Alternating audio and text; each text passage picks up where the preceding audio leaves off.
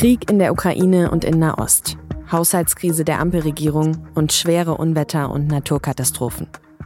2023 wird als besonderes Krisenjahr in die Geschichte eingehen. Und ich persönlich kann einfach gar nicht glauben, dass das alles wirklich in nur einem Jahr passiert sein soll. Wir schauen jetzt nochmal auf dieses Jahr zurück. Auf die Krisen, die Kriege, die Konflikte, aber auch auf die Hoffnungsschimmer und was wir daraus lernen können. Ich bin Tami Holderried und Sie hören auf den Punkt den SZ Nachrichten Podcast mit unserer Jahresrückblicksfolge. Schön, dass Sie auch zwischen den Jahren zuhören.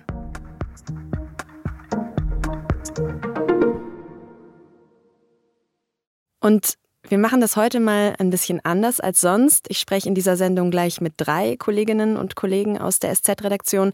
Mit Marlene Weiß, Leiterin der Wissensredaktion zum Thema Klimakrise, mit Nico Richter, Leiter des Berliner Büros über die Ampel.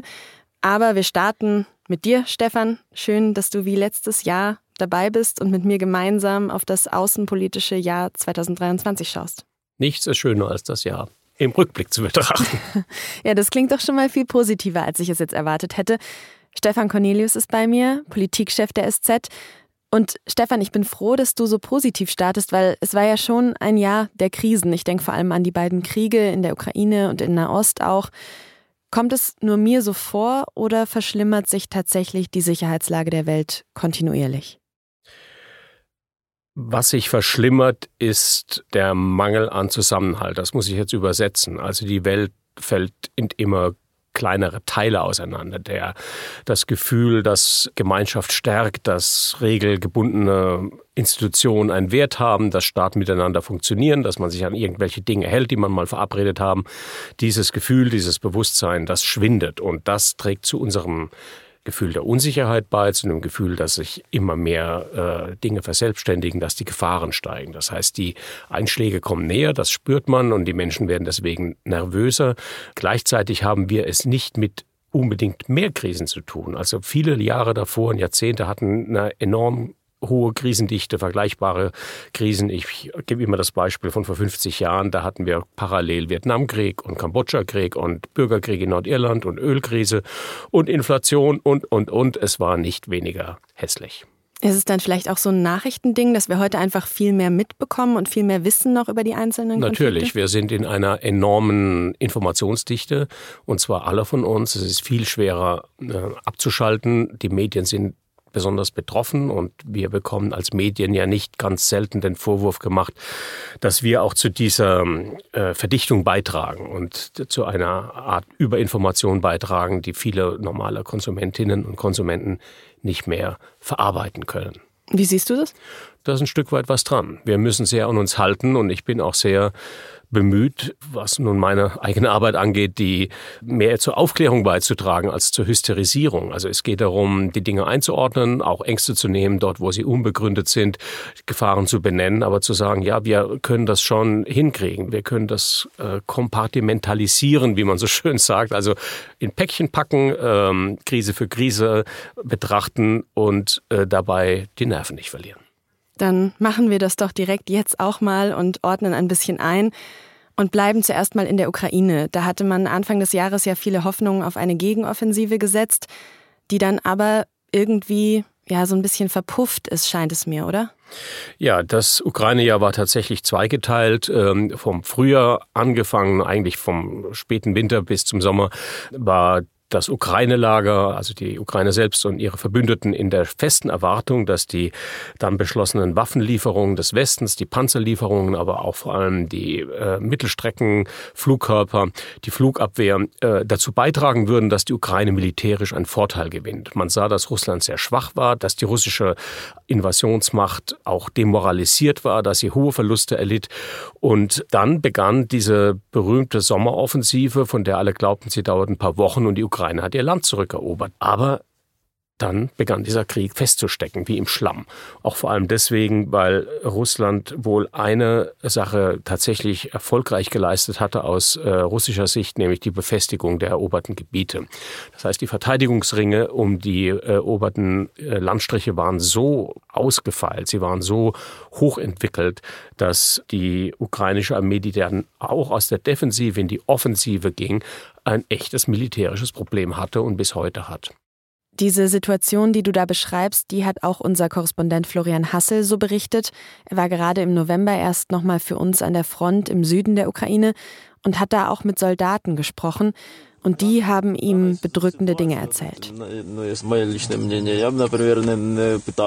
Die Männer sprechen hier über ihre Lage. Sie sagen unter anderem, dass aus ihrer Kompanie von 80 Männern nur noch sechs übrig seien. Die russischen Stellungen seien verstärkt, alle Felder vermint. Es sei ein Albtraum. Und in den Gesprächen wird dann auch deutlich, wie frustriert die Männer hier teilweise sind. Einer sagt, als Soldat der ukrainischen Armee habe man quasi keinerlei Rechte, sogar Häftlingen würde es besser gehen als einfachen Soldaten. Man hört da also schon raus, die ukrainischen Truppen sind erschöpft, die Soldaten sind ausgebrannt. Kann die Ukraine diesen Krieg überhaupt noch gewinnen?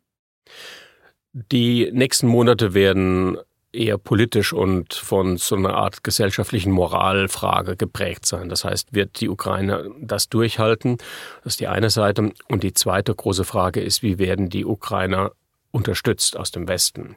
Da ist das zentrale Thema sind die USA und natürlich die Frage, ob die ähm, Regierung von Joe Biden in der Lage ist, die Zahlungszusagen, die sie äh, gemacht hat, auch einzuhalten.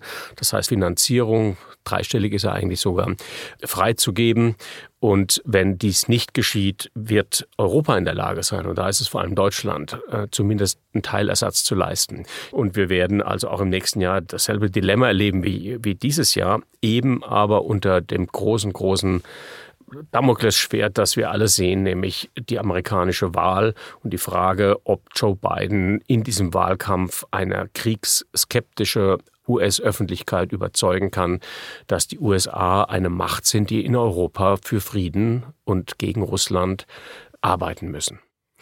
Du hast schon die Blockade im US-Kongress angesprochen.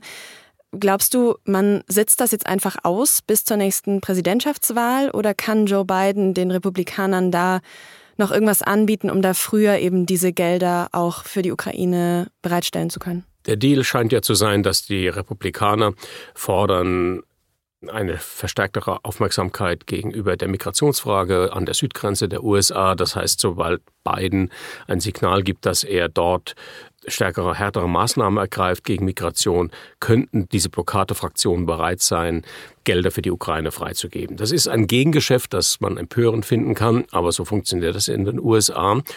Und die Verhandlungen laufen. Sie könnten bereits im Januar auch zu einem äh, mehr oder weniger erfolgreichen Abschluss zugunsten der Ukraine kommen. Davon gehe ich momentan aus. Davon gehen auch die amerikanischen Akteure aus, die die Ukraine unterstützen wollen. Aber es ist ein Balanceakt. Ja, und in den USA, da steht ja nächstes Jahr dann auch eine wahnsinnig wichtige Präsidentschaftswahl an, am 5. November. Da werden die Amerikaner und Amerikanerinnen wahrscheinlich Donald Trump entweder zum nächsten Präsidenten wählen oder eben nicht. Und diese Entscheidung, die wird ja dann die Weltpolitik der nächsten Jahre maßgeblich prägen, oder? Diese Wahl ist der Dreh- und Angelpunkt der internationalen Politik für welchen Staat auch immer, von China bis Europa, bis Südamerika, bis Lateinamerika, schauen die äh, Akteure auf die Entscheidung in Washington, weil sich daran enorm viele nachrangige Entscheidungen ablesen lassen und äh, vorausahnen lassen. Diese US-Wahl wird die Weltläufe beeinflussen und, und nachhaltig verändern. Sollte tatsächlich Donald Trump gewählt werden, kann es sein, dass die Vereinigten Staaten als internationaler Akteur ausfallen für viele Jahre, dass sie sogar in eine äh, undemokratische Situation geraten, in innere Unruhen zerfallen. Der Fantasie sind da keine Grenzen gesetzt. Es kann sehr wahrscheinlich sein, dass die USA aus der NATO austreten, dass sie äh, Europa sich selbst überlassen. Das bedeutet für unseren eigenen Schutz, dass der, das beginnt mit der Nuklearfrage, aber auch die äh, Frage der eigenen konventionellen Verteidigungsfähigkeit auf einmal gestellt ist. Das wird den Zusammenhalt der Europäer beeinflussen den Streit innerhalb Europas und so weiter und so weiter. Die Liste ist unendlich. Aber muss es so weit kommen? Ich bin noch nicht so ganz sicher. Wir haben noch fast ein Jahr jetzt hin und ein amerikanisches Wahljahr ist so was wie ein Katzenjahr. Das zählt für viele, viele Jahre. Und ähm, wir können sehr, sehr viele Szenarien uns ausdenken, wie diese Konstellation Biden gegen Trump äh, noch verhindert werden kann. Auch das ist äh, alles im Bereich des Möglichen.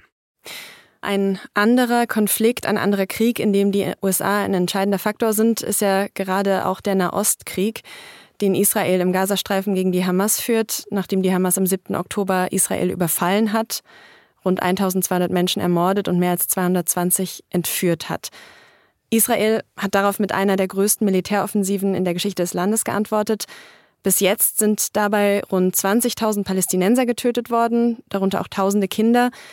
Und genau deswegen wird die Kritik am Vorgehen Israels auch international immer lauter. Wie siehst du das? Dieser Konflikt hat sehr, sehr viele Ebenen, die in den Diskussionen häufig durcheinander geworfen und miteinander verrechnet werden. Das ist das Dilemma dieses Nahostkonfliktes, den wir seit über 100 Jahren kennen. Allein schon die geschichtliche Betrachtung führt uns in wilde Gewässer, weil dann die Frage, wer wann die falsche Abbiegung genommen hat und wer welche Schuld trägt, an der jetzigen Situation natürlich äh, im Raum steht und niemals gerecht beantwortet werden kann. Der aktuelle Krieg wurde natürlich durch den Terrorakt ausgelöst, eine bestialische Aktion der Hamas, die von langer Hand vorbereitet war und auf ein unvorbereitetes Israel traf. Auf ein Israel, das auch innenpolitisch mit sich mehr als beschäftigt war und gespalten war. Und so hat sich ein Krieg entwickelt, der auch wiederum viele Funktionen erfüllt. Einerseits bedient er das Terrorgeschäft der Hamas und vor allem Irans, das im Hintergrund äh, lauert und äh, das höchste Ziel hat, Israel zu destabilisieren oder sogar zu vernichten und vor allem die USA aus der Region rauszutreiben. Auf der zweiten Ebene bedient er das Interesse der Palästinenser, das begründet ist und das nach einer Staatlichkeit ruft. Nun kann man argumentieren, die Palästinenser hatten viele Jahre und viele äh, Friedensverhandlungen Optionen, ihre Staatlichkeit auszubilden und auch politische Repräsentanten zu finden, die dafür einstehen. Und irgendwie ist dieses äh, Land, sind diese Menschen sehr, sehr schwer nur in der Lage, das auch umzusetzen. Gleichwohl gibt es da auch eine israelische Verpflichtung, diesen Faktor für eine friedliche Zusammenarbeit, für ein friedliches Zusammenleben in der Nachbarschaft äh, mit einzubeziehen. Und dann gibt es den innenpolitischen israelischen Faktor, der sehr stark mit Benjamin Netanyahu, dem Premierminister, zu tun hat. Und dieser Benjamin Netanyahu ist nun auf der einen Seite, auf der israelischen Seite, der Verantwortliche für die militärische Eskalation, die absolut unverhältnismäßig ist und die auch jedes Kriegsziel verweigert zu benennen. Und auf der anderen Seite sehen wir, dass auf palästinensischer Seite durch die Hamas-Aktion auch die Führungsfigur oder die Menschen oder die Personen fehlen, mit denen man nun zu einer politischen Lösung kommen kann. Was glaubst du also, wie wird das in den nächsten Wochen weitergehen? Ich glaube, dass Israel noch einige Wochen lang diese Militäraktion führt, vielleicht bis Mitte, Ende Januar, sich dann zurückzieht, eine Art Sicherheitsgürtel um Gazastreifen zieht, sich nicht kümmert um das, was dann dort passiert und gelegentlich mit militärischen Vorstößen Hamas-Führungsfiguren versucht zu äh, töten. Die Frage der politischen Nachkriegsordnung interessiert Netanyahu auch nicht. Er hat völlig klar gemacht, dass er sich gegen eine Zwei-Staaten-Lösung stellt und dass er auch die Siedlungspolitik nicht zu ändern gewillt ist. Wir werden also in Israel dann auch beobachten müssen, ob die Regierung sich hält. Und die öffentliche Stimmung ist mehrheitlich so, dass sie Neuwahlen verlangt. Und dann werden wir da auch zu einer Änderung kommen. Also das nächste Jahr ist ein Wahljahr. Mhm. Und Wahlen sind nicht unwichtig in der Welt. Die Welt entwickelt sich nicht geplant. Sie entwickelt sich sozusagen eruptiv. Aber wir haben sehr viele Eruptionsmöglichkeiten in 2024. Jetzt hast du schon gesagt, nächstes Jahr ist Wahljahr. Dieses Jahr war aber auch ja ein quasi Wahljahr. Also in vielen Ländern ist gewählt worden und in fast jedem Land sind dort Populisten und Rechte stärker geworden. Wir beobachten diesen Rechtsruck ja schon seit ein paar Jahren immer wieder. Ist es einfach nur eine Fortführung? Hast du das in diesem Jahr nochmal anders beobachtet? Ja, es gibt solches und solches. Also in Polen ist das Gegenteil passiert und insofern ähm, gibt es auch sozusagen die Erholung oder die, die, die Abwendung vom Populismus, auch wenn ähm, natürlich eine Grundtendenz da ist. Und die Grundtendenz ist hin zu einem Staatsmodell, zu einem Regierungsmodell, zu Parteien, die mehr Autorität versprühen. Wir sehen, dass dieses autoritäre Führungsmodell auf enorm viel Resonanz bei Menschen stößt, die von Angst getrieben sind, die glauben, dass die Welt unsicher sind und die sich dann flüchten zu diesen Führungsfiguren, die ihnen eine Sicherheit versprechen, ob sie nun geliefert wird oder nicht. Deswegen ist das polnische Beispiel so wichtig, weil auch die Partei PiS, die mit der Angst gespielt hat und die Polen versucht hat, vor allen möglichen Feinden gerade aus dem Ausland zu schützen, eben lernen musste, dass die Polen vielleicht am Ende doch klüger sind und differenzierter draufschauen. Aber dieses Thema wird uns ganz massiv im kommenden Jahr begleiten, vor allem bei der Europawahl, bei den deutschen innenpolitischen Wahlen, aber auch in Europa in der Breite. Äh, wir sehen einen Zuwachs von Rechtspopulismus und Rechtskonservativismus, der beängstigend ist, ja. Ich bin froh, dass du jetzt schon selbst als Beispiel Polen direkt genannt hast, als ja kleinen Hoffnungsschimmer sozusagen. Aber zum Schluss vielleicht auch nochmal generell die Frage, was hat dir in diesem Jahr Hoffnung gemacht? Mir macht Hoffnung, dass wir in einigen großen Staatenkonstellationen auch etwas Vernunft gesehen haben. Als eine der wirklich positiven Entwicklungen muss man in diesem Jahr das Verhältnis zwischen den USA und China nehmen. Dieses Verhältnis war Anfang des Jahres getrübt durch den Ballonzwischenfall, wo wir äh, fast kriegsähnliche Zustände erlebt haben, nachdem China einen Spionageballon über die USA hat fliegen lassen. Und im Laufe der nächsten Monate hat sich dann durch eine enorm mühsame und aufwendige Choreografie eine Entspannung entwickelt, Gesprächsbereitschaft entwickelt, durch eine äh, sehr gezielte diplomatische Besuchs Initiative der Amerikaner vor allem, die am Ende des Jahres dazu geführt hat, dass Joe Biden und Xi Jinping sich getroffen haben und zumindest so etwas wie Normalität ähm, miteinander ähm, ausgeübt haben. Das Zweite war, dass wir doch eine deutlich klarere Isolierung Russlands erlebt haben. Russland mit seinem wirklich weltverändernden Krieg in der Ukraine setzte ein Präzedenz für viele Staaten. Und da haben wir beim G20-Treffen in Delhi erlebt, wie die Staaten der Welt, die, die großen, die wichtigen Staaten der Welt, die volkswirtschaftlich starken der Welt, auch aus dem sogenannten globalen Süden, sich sehr einheitlich gegen die russische Politik gestellt haben. Überhaupt das Thema der globale Süden, das ist ja eine Dynamik, die wir in diesem Jahr äh, deutlich stärker erfasst haben, dass diese Staaten eine höhere Sichtbarkeit für sich reklamieren, dass sie einfordern, auch nach Regeln behandelt zu werden, die sie vielleicht selbst setzen und die nicht der Westen gesetzt hat. Und dafür ist eine stärkere ein stärkeres Bewusstsein gewachsen. Es sind Kräfte freigesetzt worden, die sich nun bewegen, die nach Allianzen suchen, die nach Verknüpfungen suchen.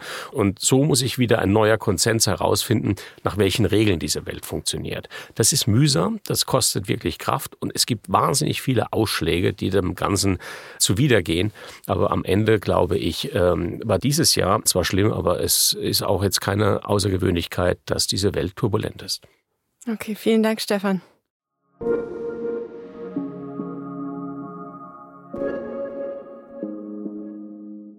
Und nachdem wir jetzt viel über die Lage der Welt und die Politik anderer Länder gesprochen haben, schauen wir mal genauer nach Deutschland. Für die Ampelregierung hat das Jahr nämlich direkt mit einem Problem begonnen, dem Neujahrsvideo der damaligen Verteidigungsministerin Christine Lambrecht von der SPD.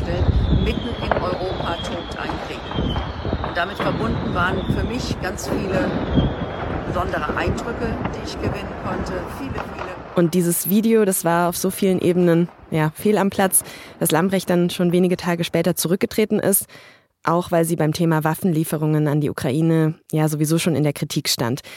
Nico Richter, du leitest das Parlamentsbüro der SZ in Berlin. Würdest du sagen, dass dieser schlechte Start dann so ein bisschen symbolisch für das ganze Jahr der Ampel geworden ist? Ja und nein. Also der Start war natürlich sehr, sehr schlecht. Dieses Video war einfach wie du schon gesagt hast, äh, einfach peinlich. Und es war aber auch nur sagen, der letzte Tropfen, der das fast zum Überlaufen gebracht hat, weil Lambrecht schon vorher Probleme hatte. Und so gesehen ähm, begann das Jahr dann gleich mit einem Rücktritt im wichtigsten zurzeit oder einem der wichtigsten Ressorts. Und nein, weil äh, Scholz hat dann eigentlich ähm, einen Glücksgriff getätigt, indem er als Nachfolger von Lambrecht Boris Pistorius ausgesucht hat. Den hatten viele gar nicht auf der Rechnung. Aber er war dann eigentlich ein durchschlagender Erfolg für den Kanzler, weil er sehr schnell in dieses Amt reingefunden hat, mit seiner direkten, zupackenden Art auch sehr gut ankam in der Truppe, aber auch in der Öffentlichkeit. Und so gesehen hat Scholz das Jahr dann zwar mit einer Krise begonnen, die aber relativ schnell gelöst und dann auch eine Lösung präsentiert, die eigentlich alle überzeugt hat. Ja, und Pistorius ist, glaube ich, mittlerweile sogar einer der beliebtesten Regierungspolitiker geworden oder war es zumindest teilweise über das Jahr hinweg.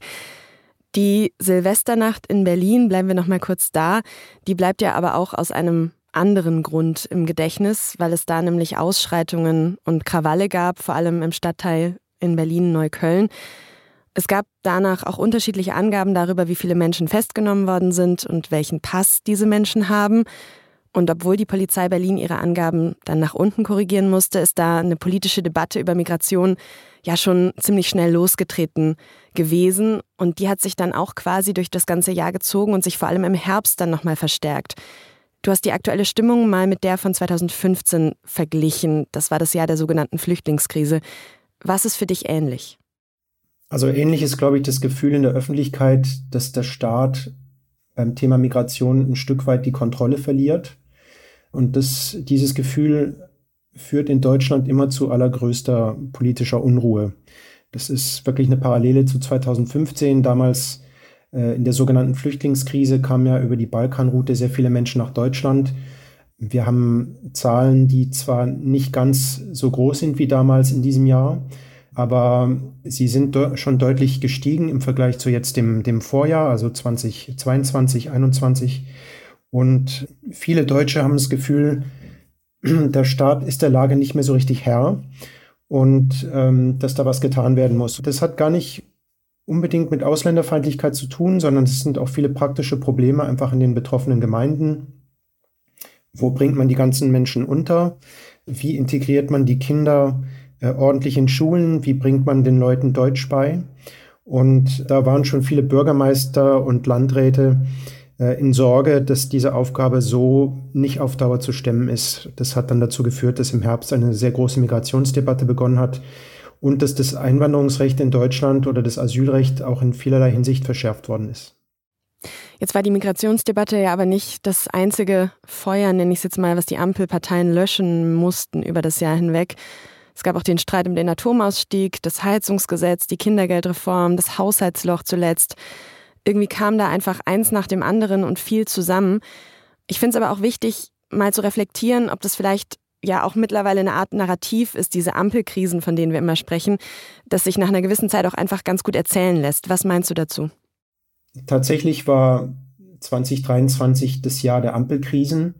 Das liegt daran, dass in dem ersten Jahr, wo die Ampel regiert hat, also 2022 eher außenpolitische Themen im Vordergrund standen, vor allem der Krieg in der Ukraine, äh, die Zeitenwende, ähm, die Energiekrise. Also das waren Themen, würde ich mal sagen, die einfach eine große Mehrheit hatten, politisch, aber auch ähm, in der Bevölkerung. Und damit konnte die Ampel eigentlich relativ handlungsfähig und schnell agieren. Im Jahr 2023 war es eher so, dass innenpolitische Themen plötzlich im Fokus standen, und zwar welche, wo auch die Ampel sich selbst nicht so richtig einig war, in welche Richtung sie wollte.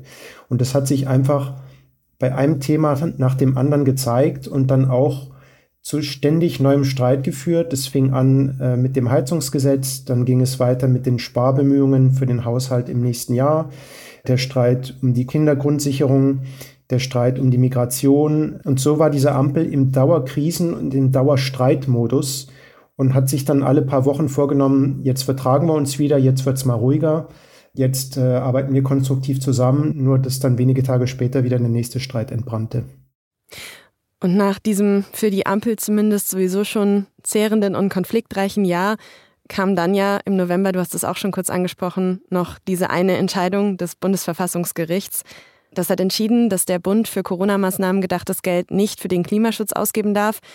Und dann sind 60 Milliarden Euro einfach mal weggebrochen. Hattest du damals an diesem, ich glaube, es war ein Mittwoch, wenn ich mich richtig erinnere, wo wir mit dieser Entscheidung gerechnet haben, hattest du das schon erwartet, dass die so ausfallen werden würde? Nee, ich glaube, das wäre vermessen zu sagen, dass man das schon so erwartet hat. Ich habe aber in unserer Konferenz gesagt, dass das Bundesverfassungsgericht immer für eine Überraschung gut ist. Und ähm, so ist es dann auch gekommen. Die Beteiligten in der Bundesregierung sagen, auch die Experten haben überhaupt nicht damit gerechnet, dass es so kommt. Ich halte das aber auch ein bisschen für eine Ausrede, ehrlich gesagt, denn es gab schon Warnhinweise, dass das so nicht funktioniert. Es gab schon im Herbst 2021 äh, ein Urteil des Landesverfassungsgerichts in Hessen, das eine ähnliche Praxis von äh, Sonderhaushalten für rechtswidrig erklärt hat. Und wir wissen, dass die Ampelparteien in den Koalitionsverhandlungen auch über dieses Urteil diskutiert haben. Das heißt, es war ihnen bewusst und sie haben erkennen müssen, dass da ein gewisses Risiko lag. Aber man hatte keinerlei Plan B für den Fall, dass es eben so kommt, wie es jetzt gekommen ist. Und hat jetzt praktisch bei Null wieder anfangen müssen, den Haushalt neu aufzustellen, äh, was Wochen gedauert hat, für viel Streit und Verunsicherung gesorgt hat. Und das hätte man sich vielleicht sparen können, wenn man sich darauf besser vorbereitet hätte. Ja, und bei Null musste man ja auch wieder bei einer anderen Diskussion anfangen, nämlich der um die Schuldenbremse, die ja dadurch durch dieses Urteil total wieder aufgekommen ist. Und auch diese Frage investieren oder sparen. Warum war denn dieser Grundkonflikt, wir haben ja auch schon öfter in Sendungen unter dem Jahr darüber gesprochen, warum war dieser Grundkonflikt der Ampel noch nicht früher viel präsenteres Thema in der Regierung? Ich glaube, dieser Konflikt war von Anfang an da, der war schon in den Koalitionsverhandlungen da. Er ist jetzt durch das Urteil aus Karlsruhe nochmal sichtbarer geworden.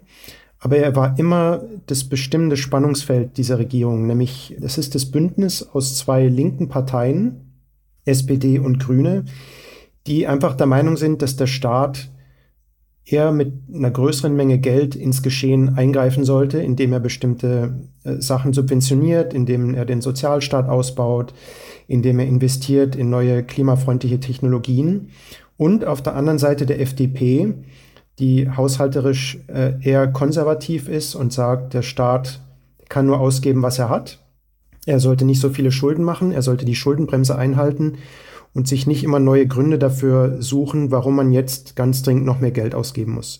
Und dieses Spannungsfeld war schon in den Koalitionsverhandlungen da und jetzt am Ende durch das Karlsruher Urteil natürlich noch mal deutlich stärker als zuvor.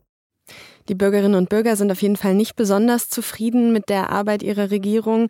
Ähm, in Umfragen hat, haben die Regierungsparteien ihre Mehrheit verloren und bislang hat Olaf Scholz auch sehr an Beliebtheit eingebüßt in diesem Jahr. Was wäre denn dein Fazit? Wie würdest du die Regierungsarbeit der Ampel 2023 beurteilen? Also diese Unzufriedenheit mit der Politik hat mehrere Ursachen. Ich glaube, eine ist einfach eine sehr große allgemeine Verunsicherung. Die hat zu tun mit dem Krieg in der Ukraine, der viele Menschen äh, immer noch sehr belastet. Äh, es hat zu tun mit der Transformation, also die ganzen Änderungen, die uns bevorstehen, um klimafreundlicher zu wirtschaften überhaupt in unserem Land. Das heißt, das Heizungsgesetz, äh, die Umstellung auf grünen Strom, die Stromtrassen, die Windmühlen, die Elektroautos. Das sind ja riesige Umbauten in der Gesellschaft, in der Industrie Manche sagen, es sind die größten äh, Veränderungen seit mehr als 100 Jahren. Und äh, daran muss man sich erstmal gewöhnen. Und für viele Menschen ist das auch mit Ängsten verbunden, weil sie eben nicht wissen, was kostet mich das? Kann ich mir das alles noch leisten? Wird mein Lebensstandard so bleiben, wie er ist, oder wird er eher geringer werden? Also diese Ängste.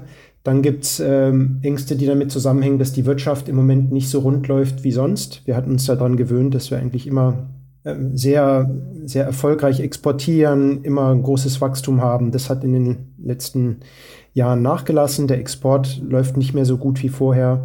Ähm, dadurch geraten natürlich auch Arbeitsplätze in Gefahr. Also diese drei Verunsicherungsfaktoren, die schlagen natürlich äh, auf die Stimmung in Deutschland. Und dann kommt erst noch dazu das Regieren und Auftreten der Ampel, die halt einfach oft ein unordentliches Erscheinungsbild abgibt, weil sie sich öffentlich streitet, weil Kompromisse gefunden und dann wieder verworfen werden. Und als letzter Faktor denke ich schon auch die Rolle des Bundeskanzlers, der sich in diesem komplizierten und sehr heterogenen Bündnis als eine Art Moderator sieht, der viel im Hintergrund macht, um Konflikte zu entschärfen und Kompromisse zu ermöglichen, der aber auch auf viele Menschen in Deutschland so wirkt, als habe er die Lage nicht so ganz im Griff, weil er, glaube ich, den Menschen nicht genug erklärt oder jedenfalls nicht so, dass es bei ihnen ankommt, was ihnen jetzt eigentlich bevorsteht und wie das äh, Ganze enden soll.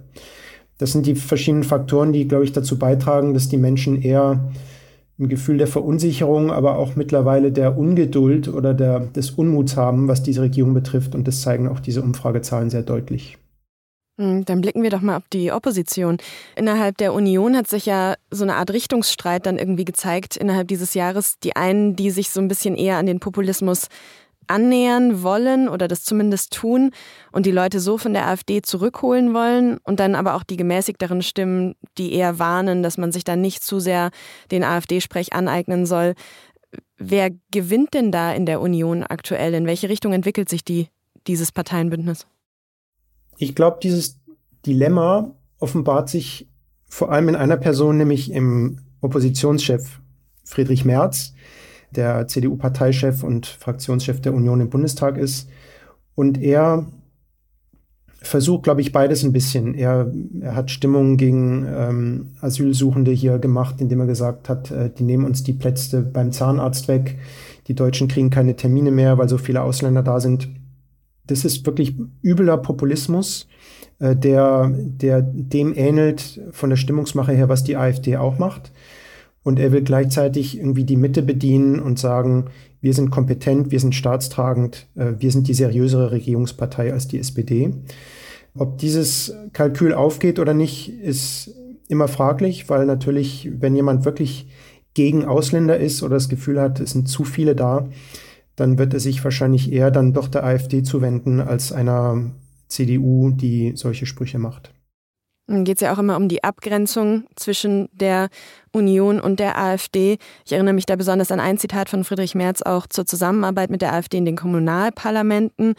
Da hat er gesagt, wir sind doch selbstverständlich verpflichtet, demokratische Wahlen zu akzeptieren. Und wenn dort das nochmal ein Landrat, ein Bürgermeister gewählt äh, wird, äh, der der AfD angehört, ist es selbstverständlich, dass man nach Wegen sucht, wie man dann in dieser Stadt weiter arbeiten kann.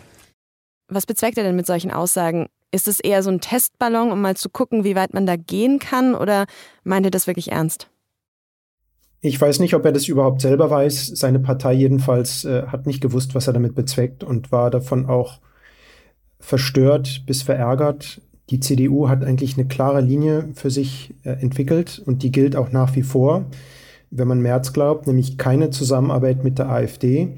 Er hat es in dem Zitat, das gerade gespielt wurde, ähm, scheinbar in Frage gestellt, hat es dann später wieder relativiert. Aber der Test im nächsten Jahr wird auf jeden Fall sein, wie verhält sich die CDU nach den Landtagswahlen im Osten. Die Prognosen oder jetzigen Umfragen legen nahe, dass die AfD die drei Landtagswahlen gewinnen könnte mit mehr als 30 Prozent. Und dann kommt wirklich der Test, hält die CDU dem Stand, hält sie die Brandmauer aufrecht und weigert sich, mit der AfD zusammen zu regieren. Das würde dann dazu führen, dass äh, die anderen Parteien, die nicht AfD sind, zusammen versuchen müssten, Bündnisse aufzubauen, um regieren zu können gegen die AfD. Und das würde womöglich auch dazu führen, dass die CDU sich überlegen muss, ob sie mit den Linken zusammen regiert, was sie äh, eigentlich auch kategorisch ablehnt, aber was vielleicht dann die letzte Möglichkeit ist, eine AfD-Regierung zu verhindern. Wenn wir aber auf dieses Jahr nochmal zurückblicken, wir haben jetzt über viele Krisen, über viele schwierige Themen gesprochen. Gibt's was, Nico, was dir im Berliner Politikbetrieb auch Hoffnung gemacht hat 2023? Durchaus ist es alles nicht so dunkel, wie es auch manchmal in der öffentlichen Debatte wirkt. Ich glaube, die Ampel hat schon etliche Probleme auch lösen können. Ähm, das neue Ausländerrecht ist überzeugend. Das Land ist gut durch die Energiekrise gekommen. Wir haben uns äh, unabhängig gemacht von den russischen Energielieferungen und zwar jetzt, so wie es aussieht, auch dauerhaft. Deutschland hat der Ukraine mit äh, Geld und Waffen erheblich geholfen, sich zu verteidigen. Und so gesehen gibt es doch einige positive Botschaften, die man aus diesem Jahr mitnehmen kann. Insgesamt steht Deutschland nicht so schlecht da, wie es manchmal schlecht geredet wird. Vielen Dank, Nico, und komm gut rüber ins neue Jahr. Vielen Dank. Alles Gute, bis bald.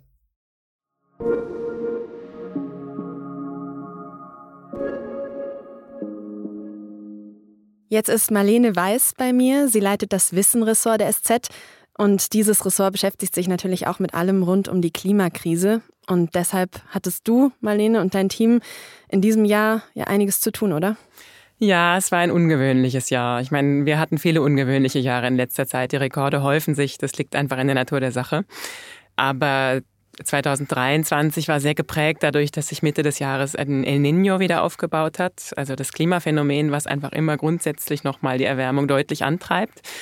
Also nicht die Hintergrunderwärmung muss man bedenken, aber es heizt einfach die Meere auf und dadurch es schaufelt Wärme um, muss man sagen. Mhm. Und dadurch wird es einfach dann vorübergehend nochmal deutlich wärmer. Das kommt einfach obendrauf auf die Erwärmung, die wir sowieso sehen. Ja, da wollte ich dich gerade danach fragen. Wir sind ja in das Jahr quasi schon zu warm gestartet. Also schon im Januar gab es historisch wenig Schnee in den Alpen. Und das Jahr 2023 war dem Europäischen Klimadienst Copernicus zufolge dann auch global gesehen das wärmste seit Beginn der Aufzeichnungen. Und mein Eindruck war auch so ein bisschen, es war auch ein Jahr, in dem viele Menschen zum ersten Mal wirklich ganz konkret mit den Auswirkungen des Klimawandels konfrontiert waren, auch hier bei uns. Wie hast du das wahrgenommen? Also global waren die Temperaturen wirklich extrem, das kann man gar nicht genug betonen. Wir hatten unfassbare Meeresoberflächentemperaturen, die auch bis heute eigentlich immer noch nicht ganz verstanden sind, was da los war. Weltweit ist absolut klar, das Jahr wird das heißeste aller Zeiten, da ändert sich nichts mehr. Aber in Deutschland ist es knapp, könnte das zweitwärmste werden, ähm, aber ganz sicher auf jeden Fall sehr weit vorne. Insofern war das für Deutschland, ja, es war warm, aber es waren nicht die Extreme, die wir zum Teil in den Vorjahren gesehen haben. Vielleicht hängt es dann diese Wahrnehmung auch so ein bisschen damit zusammen, dass man ja im ganzen europäischen Ausland und natürlich eben auch weltweit gesehen so viel von Naturkatastrophen, Extremwetterereignissen mitbekommen hat. Ich zähle mal ein paar Sachen auf. Dürre in Norditalien, extreme Schneefälle in Kalifornien, Waldbrände in Nordamerika, Waldbrände in Griechenland, Überschwemmungen in Slowenien und Österreich, Waldbrände auf Hawaii, daran erinnere ich mich noch ganz besonders gut. Dann natürlich die Flutkatastrophe in Libyen. Hängt das am Ende alles irgendwie mit dem Klimawandel zusammen oder muss man da differenzieren? Ja, man muss schon differenzieren. Also ein Beispiel, was immer wieder erwähnt wird, ist die, sind die Fluten in Norditalien in diesem Frühjahr. Da hat sich hinterher in der Analyse herausgestellt, dass der Klimawandel wahrscheinlich kaum beteiligt war. Was eindeutig zunimmt, sind Hitzewellen. Also das ist absolut klar. Und auch bei den Niederschlägen ist es relativ klar, die Trockenphasen werden länger und wenn das Wasser kommt, dann kommt es tendenziell extremer. Ähm, also da sehen wir den Abdruck des Klimawandels sehr deutlich. Aber es gibt manchmal schon so eine Tendenz, alles, was irgendwie unheimlich wirkt oder extrem, sagt man sofort, um Gottes Willen, das ist Klimawandel, jetzt kommt der Weltuntergang. Das ist verständlich, aber nicht immer ganz richtig. Wetter macht einfach Kapriolen. Das war schon immer so, das wird auch immer so sein. Der Klimawandel heizt die an, die sind stärker und extremer geworden. Aber deswegen ist noch nicht alles Klimawandel, was passiert. Und es ist manchmal, finde ich auch, es ist ein bisschen eine leichte Entschuldigung, was dabei passiert. Äh, das ist ganz oft in unserer Hand. Und wenn man dann hinterher sagt, ja, ja, das ist halt der Klimawandel, dann nimmt man sich ein bisschen aus der Verantwortung. Also vieles ist einfach auch die Aufgabe von Stadtplanern, Katastrophenschützern. Da hat man sehr viel in der Hand. Dann schauen wir vielleicht mal auf eine der wenigen Good News in diesem Jahr, wenn es ums Klima ging. Das Ozonloch, das schließt sich weiter und soll sich bis 2066 sogar komplett schließen. Was können wir aus dieser Entwicklung lernen? Tja, das ist eine gute Frage. Also das stimmt, das ist eine Wahnsinnserfolgsgeschichte, vor allem weil es so unglaublich schnell ging. Also gerade wenn man sieht, wie langsam die Mühlen beim Klimaschutz malen, ist es geradezu frustrierend, wenn man denkt, wie gut wir das mit dem Ozonloch hinbekommen haben, letztendlich. Also ich habe das nochmal nachgelesen. Die ersten Messungen waren in den späten 70ern vom Ozonproblem. Richtig gefestigt und wissenschaftlich sicher war das erst äh, bis Mitte der 80er und 1987 schon wurde das Montreal-Protokoll beschlossen. Ähm, was eben das Ende dieser problematischen Substanzen eingeläutet hat. Und seit damals geht es wirklich einfach deutlich nach unten. Es gab noch mal einen Rückschlag vor ein paar Jahren, da stellte sich raus, äh, hat man gemerkt, dass eben diese ozonzerstörenden Substanzen in der Atmosphäre nicht so runtergehen, wie sie sollten. Man hat dann festgestellt, dass das vermutlich hauptsächlich aus China kam und China hat dann gehandelt und das Problem gelöst. Und jetzt geht es wieder genau planmäßig runter, sodass also wirklich die Chancen sehr gut sind, dass sich die Ozonschicht insgesamt sogar bis 2040 2080 ungefähr erholt und das Ozonloch sich eben bis ungefähr 2066 schließen soll, wenn es so weitergeht. Also das hat wirklich richtig toll funktioniert bis heute. Ähm, ist also einerseits wirklich eine tolle Erfolgsgeschichte und zeigt, ähm, wir können das schon. Also wir können ein Umweltproblem identifizieren und lösen als Weltgemeinschaft.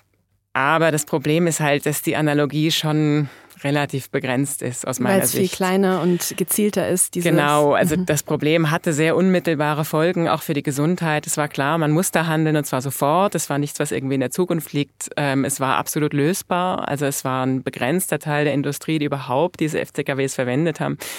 Und es gab damals schon Ersatz oder es war absehbar, dass sich Ersatz finden lässt. Also das war im Grunde im Vergleich zur Lösung des Klimaproblems war das eigentlich nur eine Fingerübung.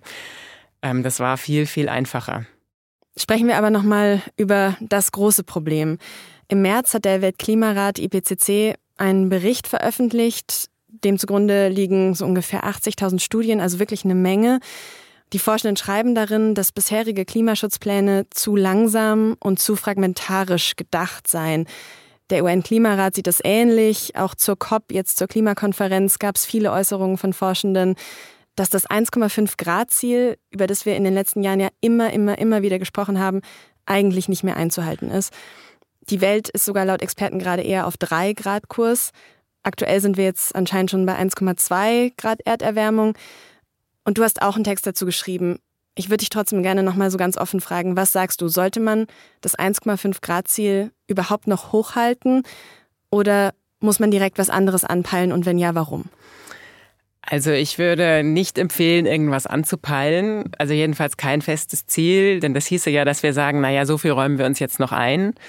Ähm, und dann wundern wir uns nachher, hups, jetzt hat es aber nicht geklappt, wie bedauerlich. Also wir sollten wirklich um jedes Zehntel Grad kämpfen. Wir müssen versuchen, die Temperatur so niedrig zu halten, wie es irgendwie geht. Aber mich stört einfach aus wissenschaftlicher Sicht, dass so viel noch von 1,5 Grad die Rede ist, weil es aus meiner Sicht und wie es auch viele Experten sehen, einfach vollkommen unrealistisch ist. Also wir sind jetzt ja, wie du sagst, schon bei 1,2. Manche Daten sagen auch 1,3 Grad. Ist so ein bisschen Diskussionsfrage. Ähm, aber jedenfalls in dem Bereich. Und allein die Luftverschmutzung, die wir jetzt noch in der Luft haben, sagt man immer maskiert wahrscheinlich, also möglicherweise sogar mehrere ein bisschen. Also diese verschmutzte, trübe Luft hält auch Sonnenstrahlung zurück ähm, und kühlt dadurch ein bisschen die Erde. Wenn wir es jetzt endlich geschafft haben, eines Tages möglichst bald aus den Fossilen auszusteigen, dann wird ein großer Teil davon weg sein.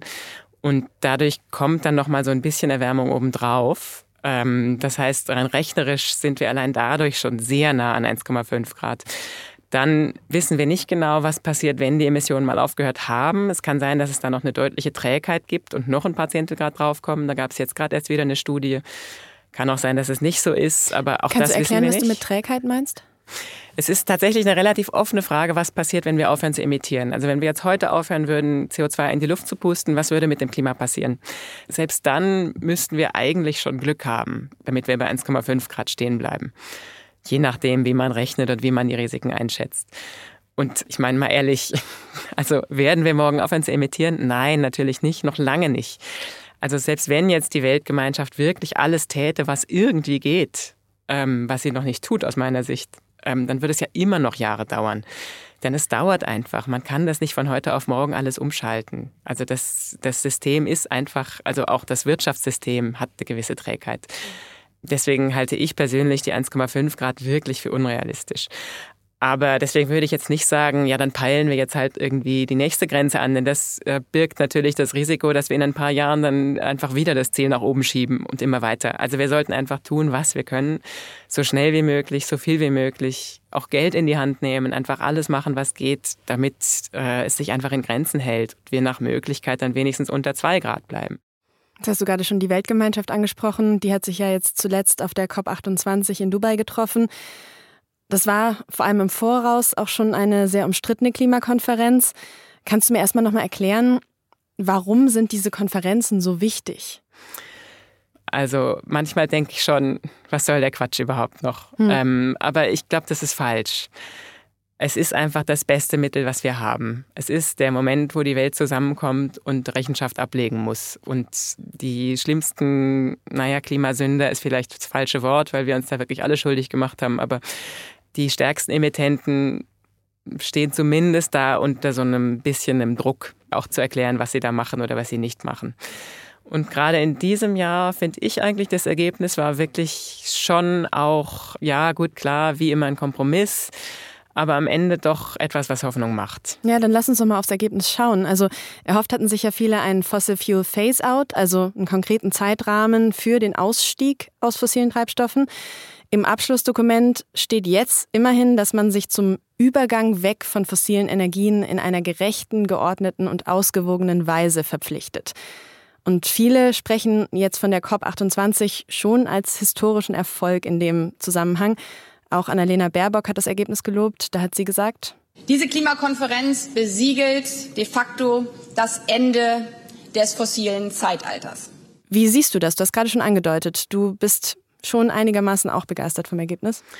Naja, begeistert ist jetzt vielleicht zu viel gesagt. Es ist schon angesichts der Größenordnung des Problems ist es schon eigentlich immer enttäuschend. Da ist die Enttäuschung schon mit eingebaut.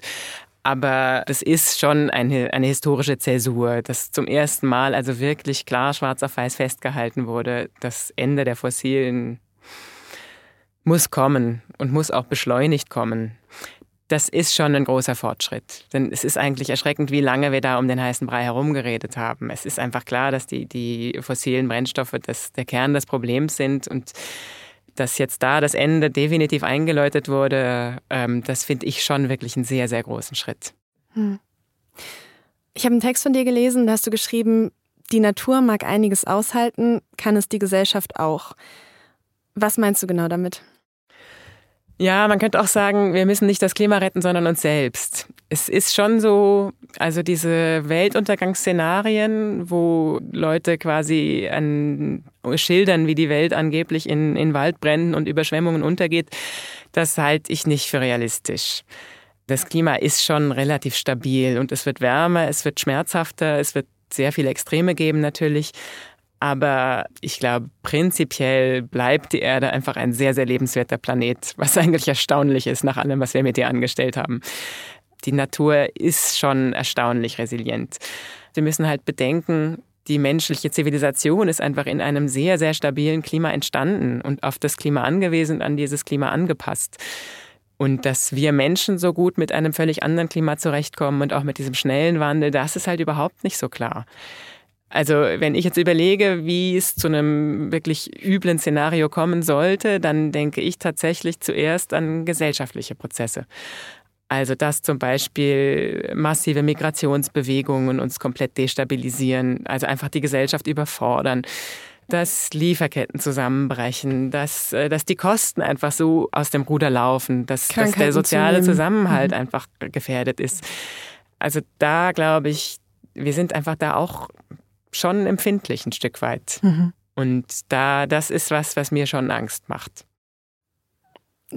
Was hat dir denn, das ist ein bisschen schwierig da jetzt anzuschließen, wenn du so endest, aber was hat dir denn trotz allem in diesem Jahr vielleicht Hoffnung gemacht?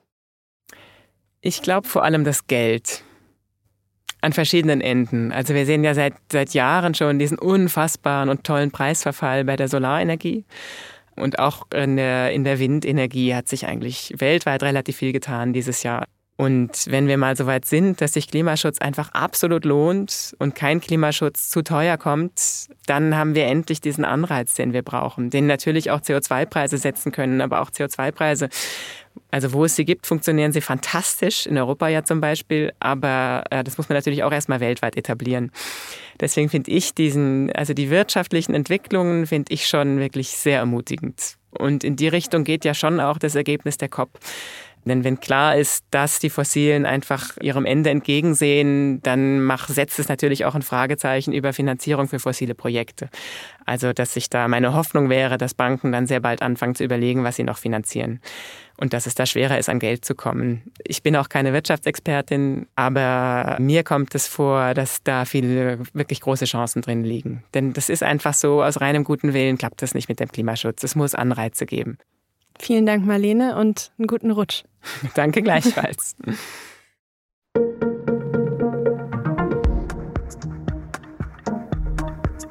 Trotz der vielen Krisen gibt es also auch einige Hoffnungsschimmer und positive Entwicklungen in diesem Jahr. Und ich hoffe, das nehmen Sie unter anderem auch aus dieser Sendung mit. Und damit geht für uns bei Auf den Punkt das Jahr zu Ende. Mit einem herzlichen Dank an Sie, liebe Hörerinnen und Hörer, dass wir Ihr Begleiter sein durften durch dieses ereignisreiche Jahr. Ab dem 2. Januar gibt es hier neue Folgen und in der Zwischenzeit hören Sie doch gerne mal bei unseren SZ-Audio-Dokus rein. Unter sz.de slash podcast-serien. Oder entdecken Sie einen unserer anderen Free-Podcasts, wie zum Beispiel das Thema, unseren Recherche-Podcast, unter sz.de slash podcasts. Produziert hat diese Sendung Benjamin Markthaler. Redaktionell unterstützt hat Leonardo Kahn. Das ganze Auf den Punkt-Team wünscht Ihnen eine schöne Zeit zwischen den Jahren.